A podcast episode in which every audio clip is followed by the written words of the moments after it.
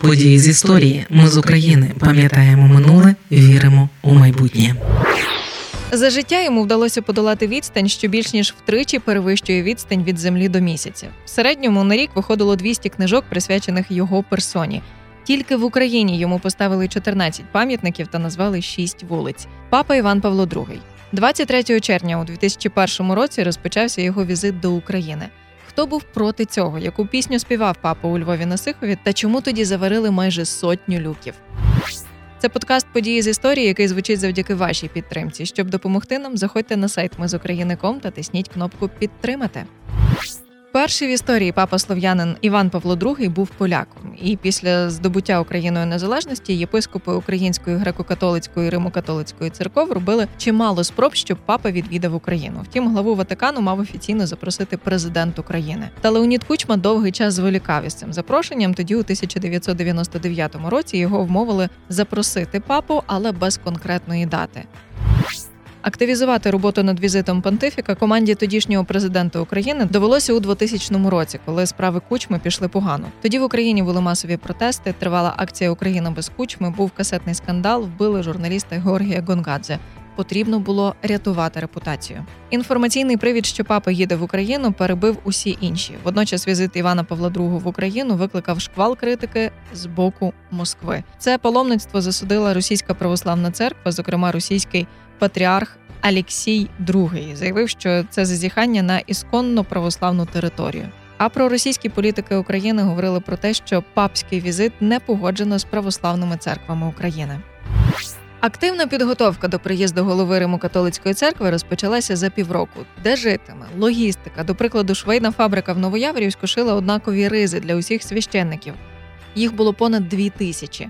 Хор, який був задіяний під час літургії з папою, складався з 800 людей. І фактично це не були церковні хори. У цьому складі були лише 3 церковні хори. 2 зі Львова і 1 з Івано-Франківська. Усі інші або професійні, або аматорські. Здається, найважче давався візит понтифіка Кучмі. Звісно, президент був присутній у Києві, але їхати на літургії у Львів його довелося вмовляти цілій команді. Вже у Львові 26 червня на іпподромі відбулася латинська літургія, на якій зібралися близько 300 000 паломників. У цей же день відбулася зустріч папи з молоддю на Сихві, на яку, попри проливний дощ, зібралося близько 400 000 осіб. Наступного дня візантійська літургія за участі папи зібрала майже 1,5 мільйона прочан.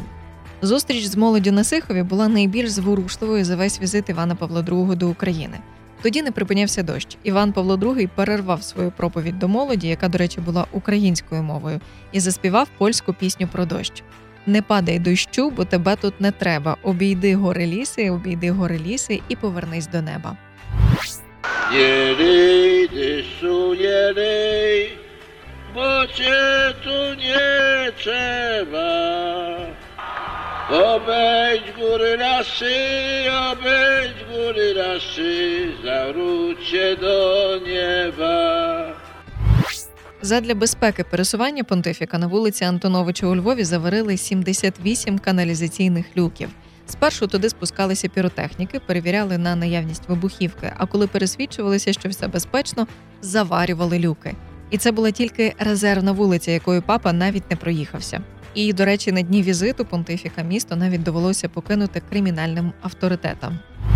Глава Римо-католицької церкви промовляв до українців українською мовою. Він зачепив чимало важливих питань для України, нагадав про трагічне минуле і закликав не забувати уроки історії. Просив українців і поляків примиритись щодо спільного пережитого болю і будувати майбутнє.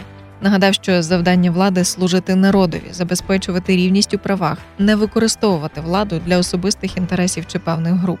Крім того, понтифік говорив про діалоги з православними, про співпрацю.